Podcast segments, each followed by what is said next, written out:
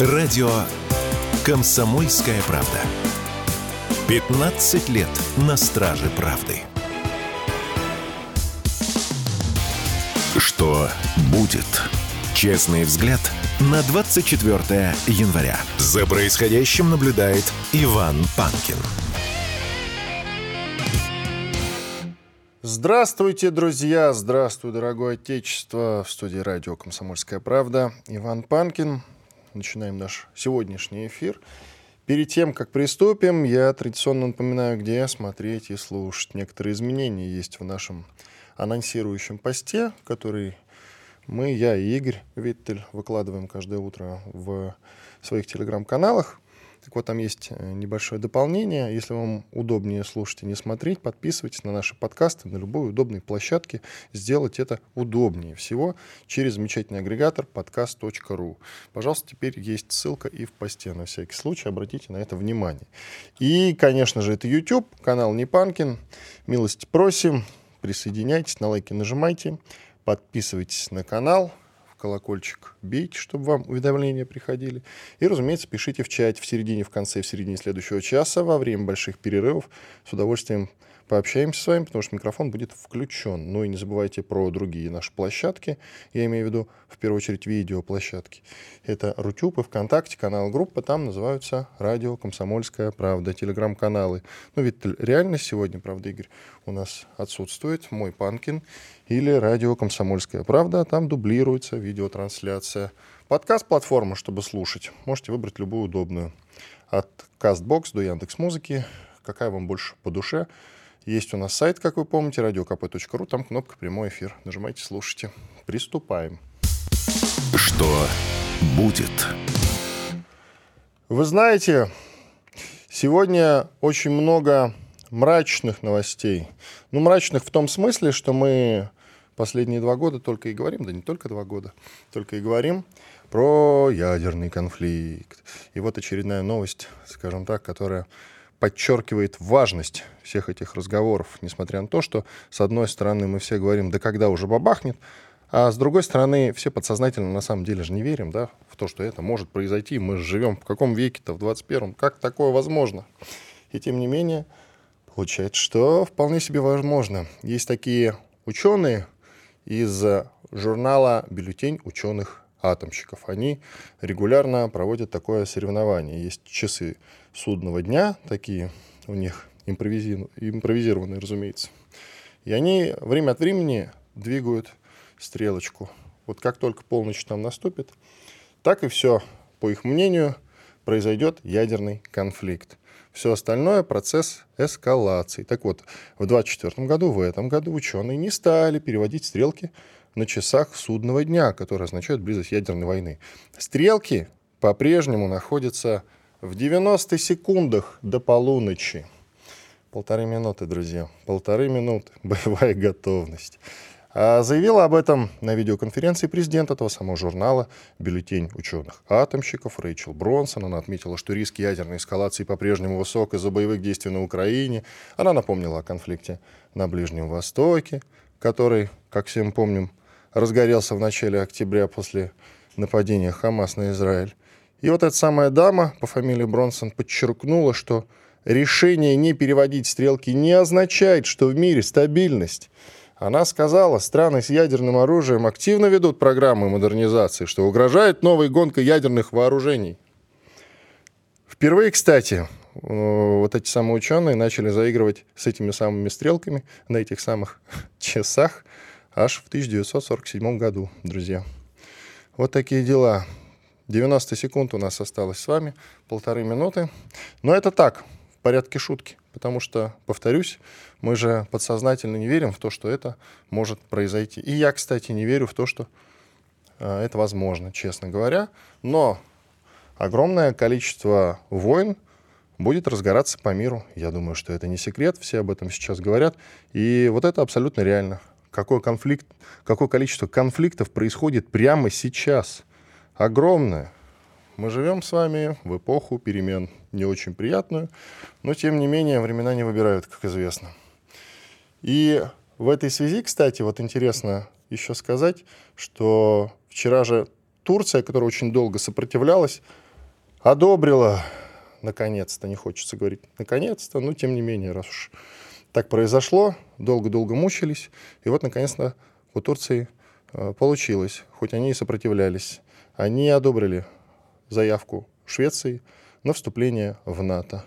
Такие дела. Это не значит, что Швеция завтра окажется в составе альянса, потому что Венгрия еще остается единственной страной, которая до сих пор не ратифицировала вот эту самую шведскую заявку на присоединение. Но будьте уверены, через какое-то время это тоже произойдет, и Швеция в НАТО тоже вступит. Хотя какая нам к чертовой бабушке разница, вступит туда Швеция или не вступит, тогда как уже вступила Финляндия. Вот если бы а, финны сопротивлялись, сохраняли бы нейтралитет, и каждый день им все напоминали бы, ну давайте, давайте, вступайте, как вы можете.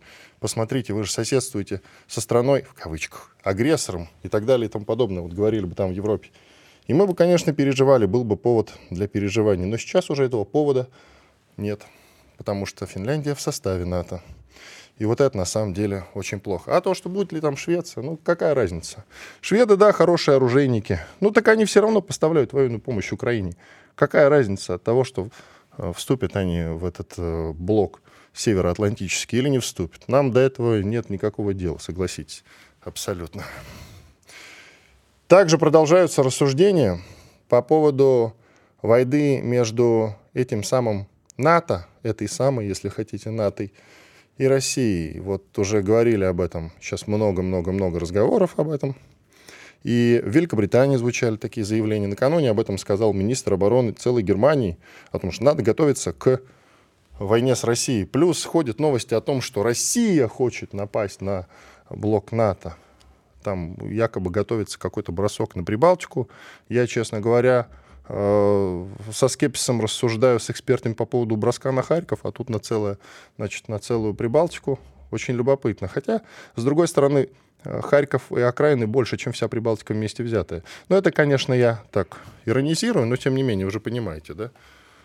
Э, население только Харькова полтора миллиона человек. Ну, сейчас плюс-минус, может, меньше, но это огромный город. А население всей Прибалтики 6 миллионов. Вот такие дела. С Прибалтикой, на мой взгляд, разобраться, это я не то чтобы призываю, но просто констатирую, разобраться значительно проще, чем с Харьковом. Ну и шутки про Авдеевку тоже в студию, да, небольшую, но тем не менее сколько проблем. Поэтому все эти разговоры по поводу того, что мы готовимся там атаковать э, НАТО, это, конечно, э, может позабавить, но тем не менее там вот эти люди, серьезные люди, многие э, с погонами, всерьез, на серьезных щах об этом рассуждают. Забавные они все-таки люди. С другой стороны, мне один человек вчера сказал, но ты ведь точно так же на все эти новости о начале спецоперации рассуждал тогда, в конце 2021 года, в декабре, когда пошли первые сообщения Блумберга. И тут я вспомнил, что действительно, да, с некоторой иронией я все это воспринимал, и потом даже э, в январе уже 22 и в феврале тоже с иронией не верилось как-то. Ну вот смотрите, можем иногда. Так что вполне себе, вполне себе, возможно, все, как получается. Э, ядерное оружие есть, э, есть замечательная э, штука, такая как буревестник. Можно, в принципе, и одним нажатием разобраться. Но это опять, друзья, все в порядке юмора.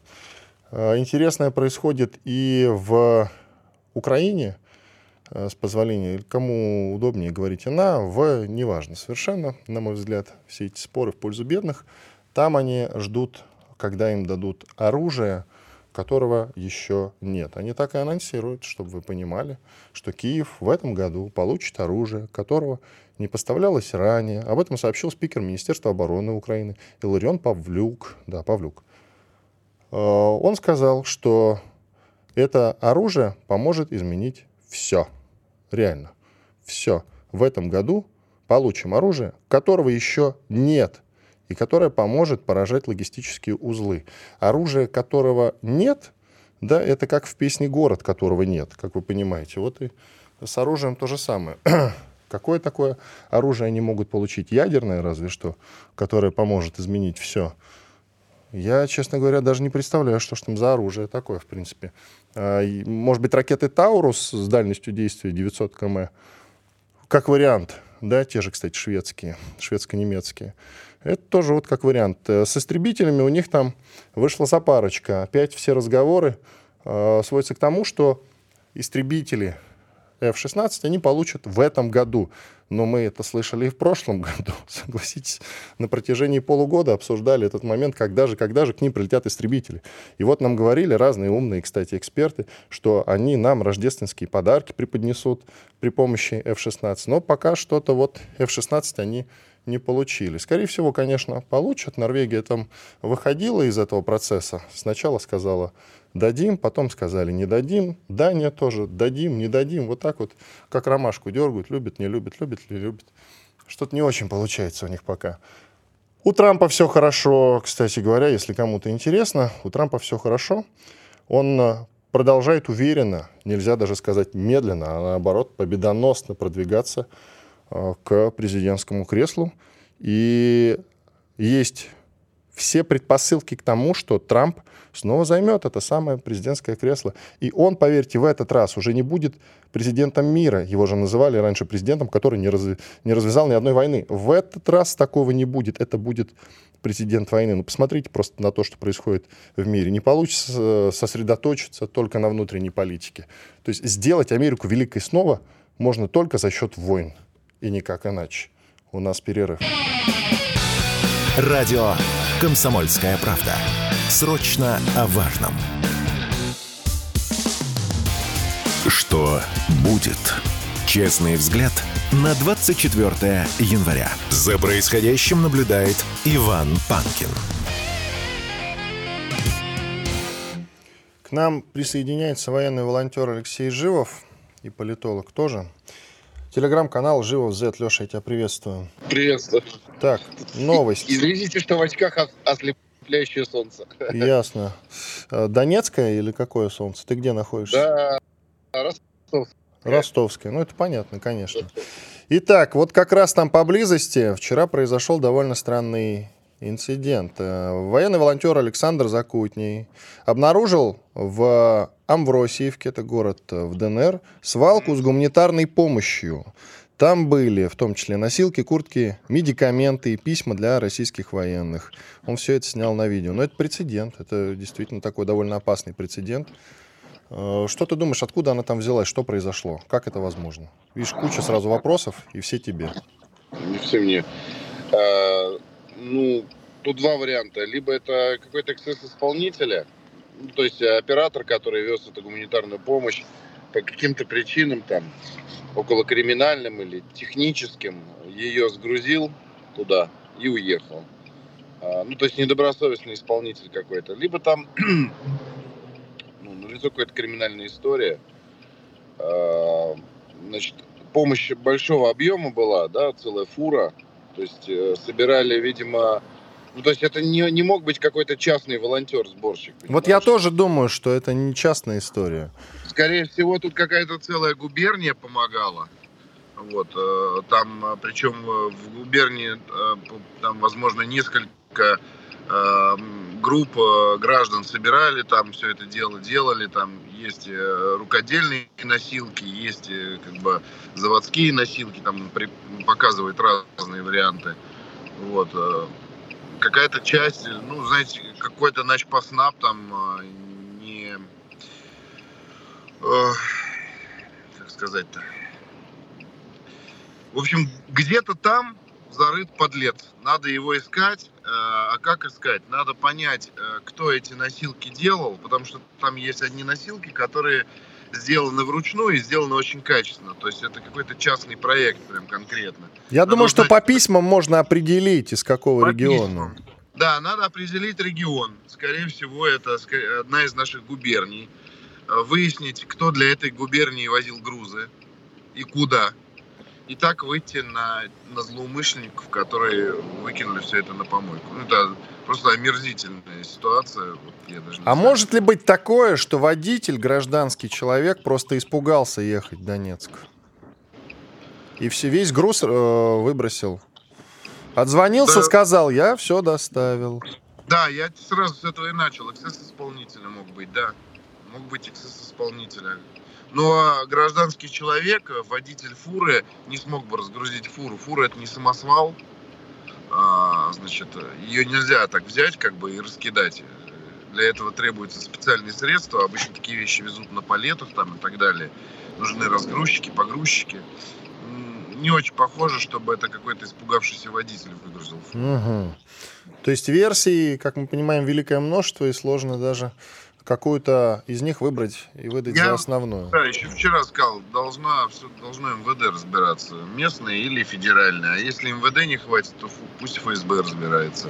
Какие а. последствия могут быть у этой истории? В том числе, какой срок надо дать тем людям, которые замешаны в этом? Как ты считаешь? Слушай, последствия в первую очередь э, репутационные. Я вообще не уверен, что в соответствии с УК там можно будет как-то ну, опять же, от кого помощь шла? Если помощь шла официально по бумагам от губернатора, а, были соответствующие все накладные, то там можно привлечь к уголовной ответственности. Если это была какая-то частная помощь от какой-то большой группы лиц, там будет сложнее. Вот. А, в первую очередь это бьет по, по репутации. По чьей, репута... по чьей репутации? Вот вопрос. Понимаешь, люди так станут вот, меньше репут... давать частникам доверять? Да, Или наоборот, репутации... через губернаторов будут меньше теперь э, участвовать в помощи? получателей. Э, в первую очередь это бьет по репутации фронта, которому люди собирают деньги, э, собирают помощь, везут все это. Некоторые там последние деньги отдают, а это все оказывается на помойке. Именно поэтому надо тщательное публичное расследование провести и всех виновных ну, как, хоть какой-нибудь на ответственности привлечь, чтобы впредь такая история не повторялась. Я, кстати, прямо сейчас вспоминаю, как еще, начиная, кстати, с 2014 года встречались такие эпизоды, когда в донецких магазинах можно было встретить товары, ранее предназначавшиеся как раз как гуманитарные грузы. Было же ну, такое. знаешь, такое ощущение, что они попали к какому-то человеку, который, может быть, не знаю, на этом зарабатывает, что ли, а он посмотрел, а на этом я не заработаю. Что там, йод, носилки, нет, на этом я не заработаю, это давайте в помойку. А там, может быть, была другая какая-то часть груза, там, более ценная, вот это давайте я продам. Ну, что-то такое.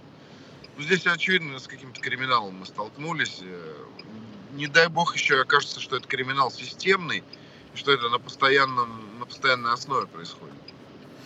А как ты считаешь, таких эпизодов много? Есть у тебя представление? Ты вообще сталкивался с ситуациями аналогичными, похожими?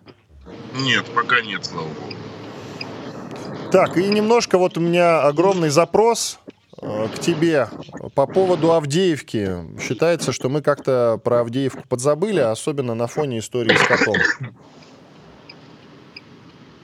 А по Авдеевке, ну, там идет боевая работа противник написал позавчера, что там наш спецназ в сам город заходил с нескольких точек. Но это не был штурм, это скорее была такая разведка боем, а понять, какое количество у противника сил там осталось, э, посмотреть основные то узлы сопротивления и выйти.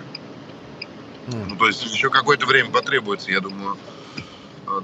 Там у них тоже там не все сладко, как я понял. Уже силы заканчиваются, ресурсы заканчиваются, в том числе западные СМИ пишут, что даже у них выстрелы для, для их артиллерии заканчиваются. Но я, честно говоря, не верю в это. Все западные вот эти вот уловки, это все и, псошные темы, это психологические операции.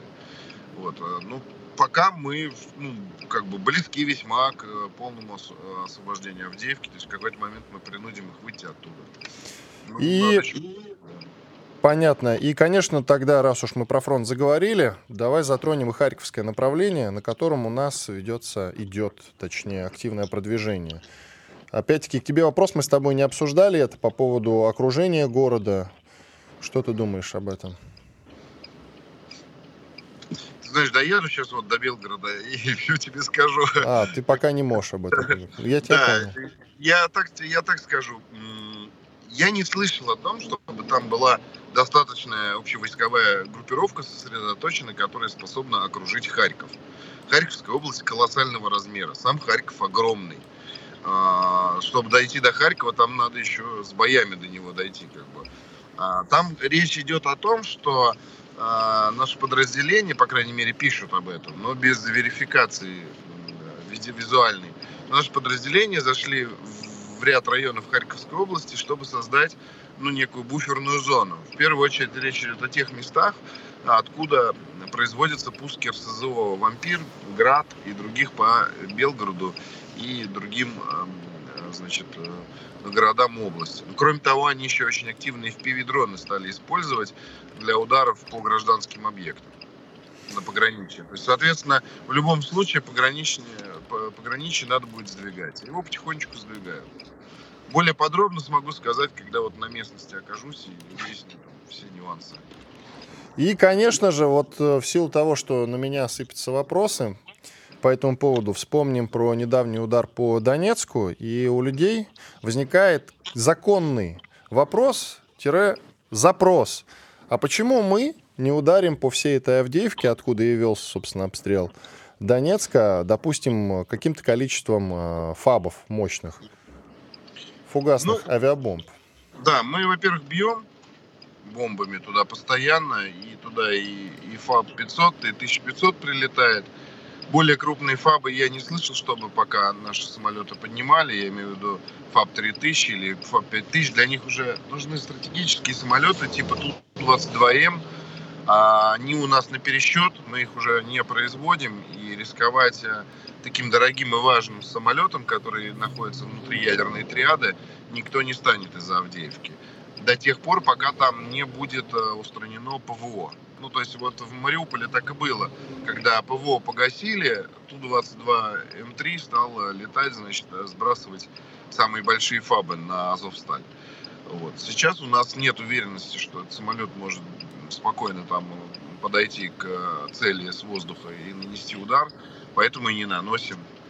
Ну, то есть чисто технически, я думаю, особенности связанные с тем, какие бомбы у нас, какие самолеты. Радио «Комсомольская правда». Срочно о важном. Что будет? Честный взгляд на 24 января. За происходящим наблюдает Иван Панкин. Продолжаем эфир. Иван Панкин в студии радио «Комсомольская правда». YouTube-канал «Непанкин». Рутюпа ВКонтакте, радио «Комсомольская правда», каналы группа называются. Пожалуйста, присоединяйтесь. Не забывайте, конечно, и про телеграм-канал «Радио Комсомольская правда». К нам присоединяется Алексей Селиванов, представитель добровольческого штурмового корпуса, помощник командира казачьего отряда «Енисей». Алексей, здравствуйте.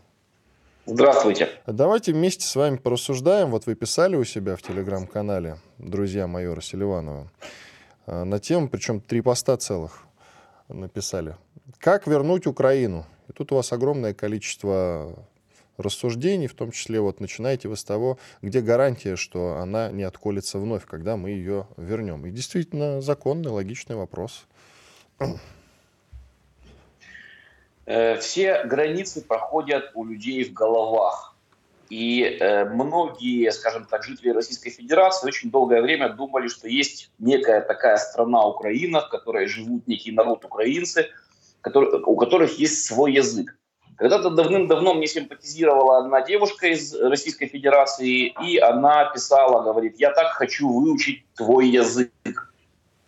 Она имела в виду украинский язык. Меня, как русского киевлянина, это как бы, ну, тогда удивило. Я объяснил, что мой язык русский на самом деле – и вот это понимание у людей, потому что они э, другой, э, другого формата не видели, кроме границы Украины, так называемой границы 91 года. Потому что для того, чтобы понимать, откуда взялось это украинство, оно уже украинский национализм, нужно знать историю, ну, немножко, хотя бы чуть-чуть дальше. Мы знаем, что до 17 года, во времена Российской империи, официально считалось, что русский народ состоял из трех ветвей – великороссов, малороссов и белорусов. Потом в результате национальной политики э, большевиков и Ленина украинцы стали считаться народом братским, но отдельным. И получили свое государство в виде Украинской Советской Социалистической Республики. Да, это было, возможно, квази-государство. Оно подчинялось той же коммунистической партии, что и э, все остальные советские республики. Но, тем не менее, оно имело свои очерченные границы, оно имело свою, свое руководство, свою элиту, своих дипломатов, своих писателей так называемых. И, соответственно, колоссальные государственные средства тратились на издание и на разработку вообще э, как бы этой идеологии, языка и так далее. То есть печатались большими тиражами э, те же самые словари украинского языка.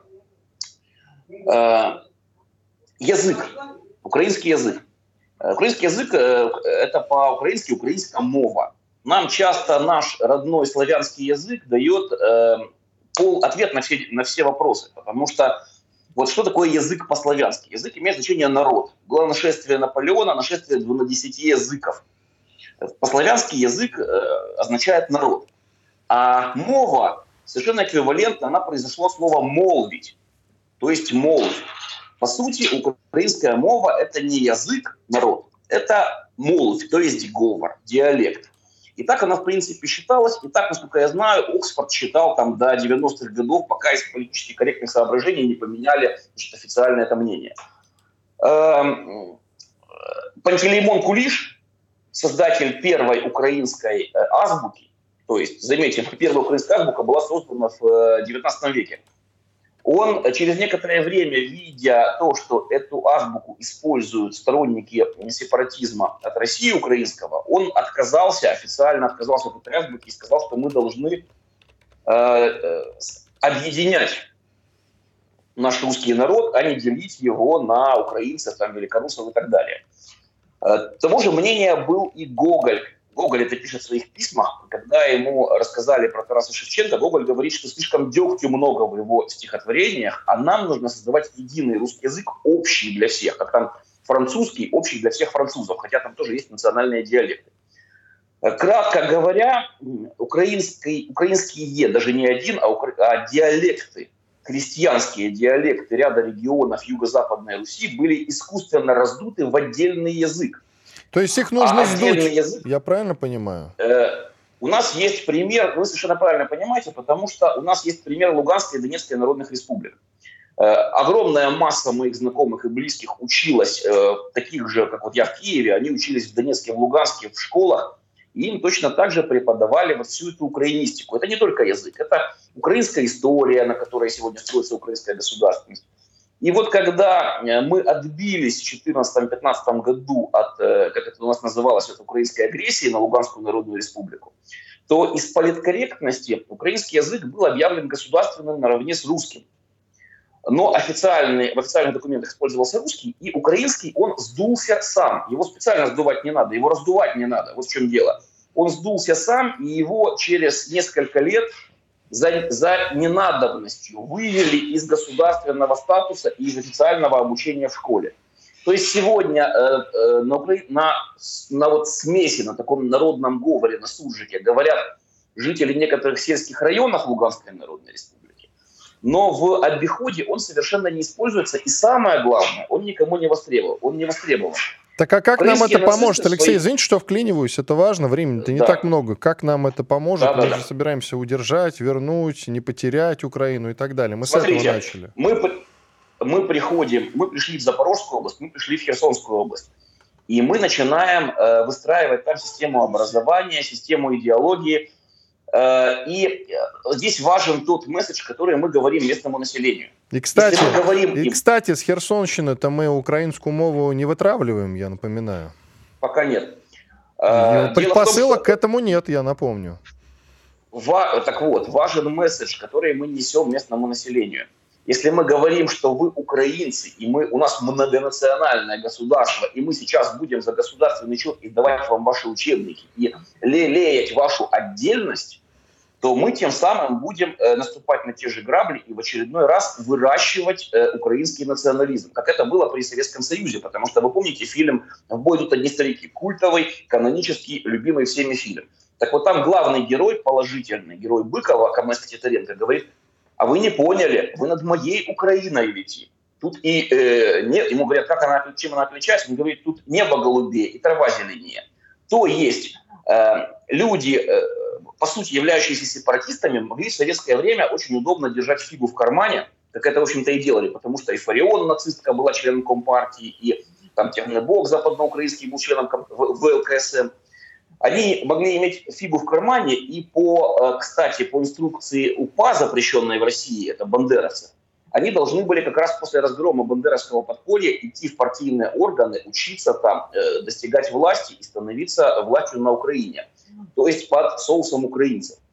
Э, для того, чтобы поставить э, мозги на место как нынешним украинцам, так и нынешним россиянам, необходимо э, как бы установить такой исторический канон, который у нас когда-то был. Что это у нас все русская земля, потому что историческая правда, она нам об этом говорит. Повесть временных лет Нестора Летописца говорит, говорит начинается с слов «отсюда есть пошла земля русская». Вот. Киевская Русь. Украинцы постоянно говорят, что Киевская Русь – это украинское государство. Ну, чуваки, э, вы мне назовите этноним слова «украинец» упоминание раньше 19 века. Этого нет. То есть везде, во всех документах, там, так называемый украинский философ Григорий Сковорода нигде не называть себя украинцем, нигде называть себя русским. И вот на этом нужно делать упор наши историки, наши политики, наши журналисты не должны говорить, что это ваше украинское. Это все наше общерусское. Где-то какие-то диалектные отличия, но это нормально, потому что в Вологде и в Краснодаре тоже, тоже есть какие-то региональные отличия. Алексей, ведь язык это только часть нелояльного поведения. Да? Многие нелояльные там ждуны условные, они говорят на русском, кстати говоря. А многие те, кто, по крайней мере, мне рассказывали некоторые военкоры и военные волонтеры, что многие, кто предпочитает говорить на, укра... на украинском языке, нормально себе относятся к России. Кстати говоря, видите, тут с каждой отдельной ситуацией нужно отдельно разбираться. Вопрос далее следующий. Как, что стороны, делать да. с этим вот большим пространством Украины? Ведь огромное. Вот с этим большим... И с огромным, опять-таки, количеством нелояльного населения. Что делать? Если мы только языки будем отрубать, то это как-то ну, делу вряд ли поможет, согласитесь. Тут какие-то комплексные меры нужны. Значит, да, сначала про этих людей, которые говорят по-русски и воюют с нами. Значит, эти люди усвоили себе, они стали украинской политической нацией. Огромное количество людей с русскими фамилиями, причем с отчетливо великорусскими. Не какими-то там, там Иванов, Петров, Сидоров, а там, например, Алферов, которые не имеют корней в э, Малоруссии, они сегодня являются украинскими националистами и э, страшно презирают нас, отказывают нам в праве на национальность, на нацию, на русскость, на россиянство, на все что угодно. Можно посмотреть их передачи. Так вот это происходит от того, что э, украинцы – это политическая нация, это не этнос. То есть украинцы может стать кто угодно. Еврей Зеленский, там, э, великороссы, которые являются вообще большей частью руководства того же нацистского Азова запрещенного. И когда я жил в Киеве, я встречал людей, вот задуренных этой пропагандой, которые говорили, да, я говорю по-русски, но я хочу, чтобы был украинский. Против нас воюют русскоязычные люди, которые воюют за то, чтобы их дети не знали русского языка. И вот тут есть связь между наличием, между признанием, скажем так, украинской мовы отдельным языком и наличием украинской нации. Потому что украинизаторы, ведущие, все, говорят о том, что мова – це душа народу, народ без мови не народ. Они забывают о наличии там бельгийцев, швейцарцев, канадцев, у которых своего, австрийцев, у которых своего языка нету. Но они четко увязывают наличие языка, потому что это то, что хоть как-то доказывает отдельность украинцев, делает из субэтноса русского народа, делает отдельный народ, который, собственно, и предъявляет права на территорию. Давайте паузу сделаем, Алексей, перерыв. Комсомольская правда. Радио, которое не оставит вас равнодушным. Что будет? Честный взгляд на 24 января. За происходящим наблюдает Иван Панкин. И Алексей Селиванов, представитель добровольческого штурмового корпуса, помощник командира казачьего отряда «Енисей». Мы говорим о том, как вернуть Украину. И весь этот разговор у нас пока уперся в проблему языка, разумеется, украинского. Алексей, давайте уже от языка в сторону отойдем. Просто я вам уточню, что на территории огромной России не во всех далеко регионах говорят только на русском языке. Знаете об этом, да? Поэтому я не вижу в этом проблемы да. никакой, кстати говоря. А, вот не, с, не с языком есть... надо разбираться, понимаете, или в последнюю очередь подумать об этом. А знаете, на что нужно сделать упор? И когда все вдруг заговорят на русском и будут думать о прекрасной России. На экономику ставку надо делать, а не рассуждать о том, как бы избавиться от языка. А вот, большая проблема от украинского. Э, нужно и то делать, и об этом не забывать. Э, что касается России, действительно, здесь есть э, такая вот ловушка, в которую можно попасть. В России есть множество народов, которые имеют свои этнические признаки, свои языки. Но в, на Украине это не работает, потому что здесь э, русская идентичность и украинская идентичность, они взаимоисключающие, взаимовытесняющие. Возвращаясь же от вопросов о мове к вашему, к вашему вопросу про то, что делает Украина, я вам сейчас как раз, как раз и расскажу. Э, несмотря на э, невероятный героизм Гастомельского десанта и многих наших бойцов, которые, к сожалению, погибли во время наступления 22 э, года, Возможно, то, что тогда не удалось войти в Киев и в Харьков, было глубоко промыслительно. И э, с, независимо от желания или нежелания кого бы то ни было, священная военная операция является священной именно потому, что все происходит так, как надо. Посмотрите, что сегодня происходит на Украине. Количество населения резко упало. Сегодня украинские боевики жалуются э, на то, что их никто не меняет в армии, потому что а, те, кто хотел пойти добровольцем воевать с русскими, они уже пошли туда в начале СВО. И сегодня мужики, вот те самые, многие из которых говорят на простонародных диалектах, не хотят идти в э, ВСУ, прячутся или уезжают за границу. Как бы э, я не думаю, что это какой-то специальный план, который происходит, это план людей, это какой-то более план высшего уровня, потому что сегодня мы видим, что те, кто не хочет быть с нами и готов ради этого сражаться, погибают на фронте. Те, кто не хочет быть с нами, но сражаться не готов, уезжают в другие страны, на Запад, в Канаду. А те, кто остается, они, многие из них хотят быть с нами, а многие из них это простые обычные труженики, которые, вполне, которые сегодня говорят, что пусть уж лучше русские. Они не все считают сейчас нас освободителями и нашими, хотя и таких людей достаточно. Но есть люди, которые говорят, хватит, нам это все надоело, нам надоели наши военкомы, нам надоел Зеленский, пускай уже будут лучше русские, при них есть порядок. И при них есть экономика, о которой вы говорите, потому что экономическая деятельность в России упорядоченная, и э, порядка здесь, и какие-то возможности для человека нормально вести свою жизнь, в том числе и бизнес, э, на, как минимум на порядок больше, чем на Украине. Честно говоря, все эти разговоры, вы только поймите меня правильно, они в пользу бедных. По одной простой причине. Мы всеми этими разговорами, а мы вынуждены, конечно, время от времени поднимать этот вопрос, как вернуть Украину, что делать с Украиной, хотя еще не победили, и шкуру неубитого медведя э, делим. Ну, как бы заранее, да? Это одна из тем, которая действительно волнует народ. А вот как победить, мы почему-то рассуждаем очень редко. И, кстати, какой будет победа, тоже не говорим. Вот тут есть какие-то представления о том, какой будет победа в конечном счете. Ведь одна из популярных Думаю. точек зрения, что, скажем так, той победы, о которой мы мечтаем, у нас не будет. То есть вся территория Украины и России принадлежать не будет к сожалению. Это вот одна из самых популярных точек зрения, если вот покопаться в интернетах и почитать разные телеграм-дома. С 2014 года, когда я предпочел ополчение Донбасса украинскому проекту, э, я как раз занимаюсь практическим воплощением победы. Один мой соратник, воспитанник, мне сказал в 2015 году после Дебальцева, ну что, мы проиграли, то есть ну, Киев мы не взяли.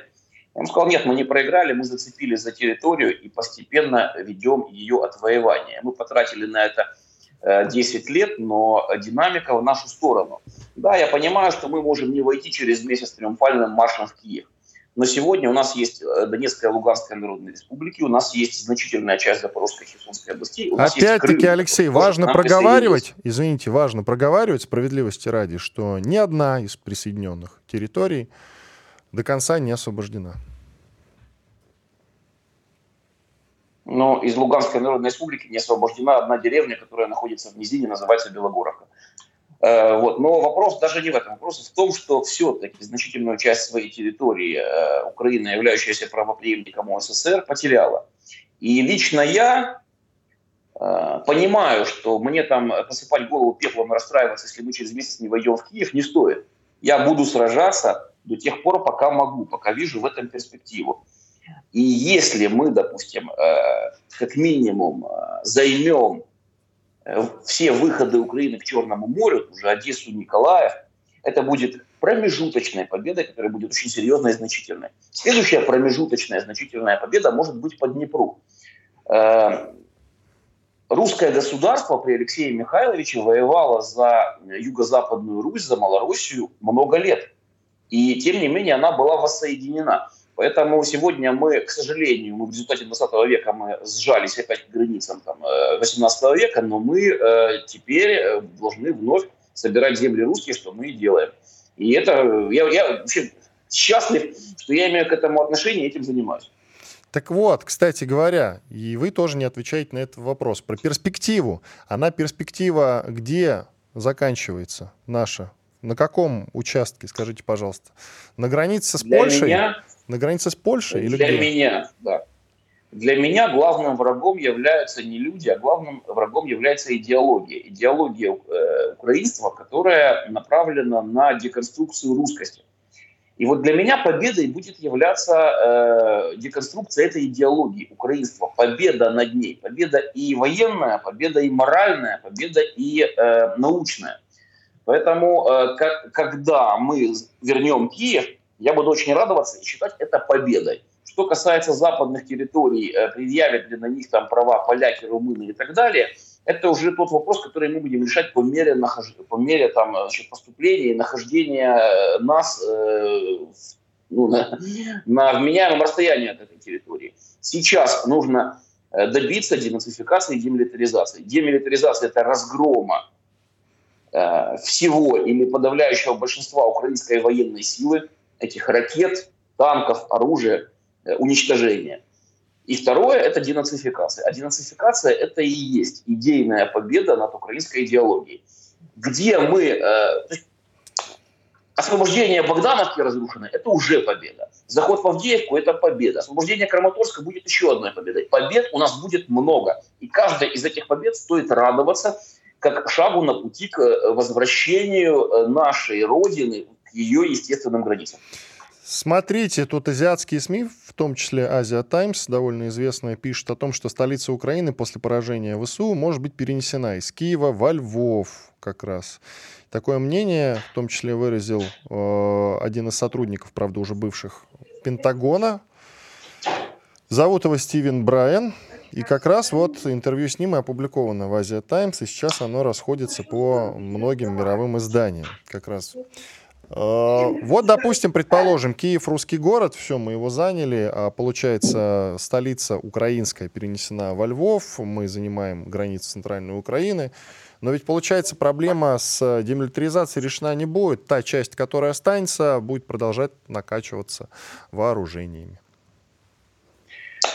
То есть, если останется часть Украины со столицей во Львове, то, соответственно, э, освоить большее количество вооружений они не смогут. Их будет физически, арифметически меньше, соответственно, они будут представлять меньше угрозы.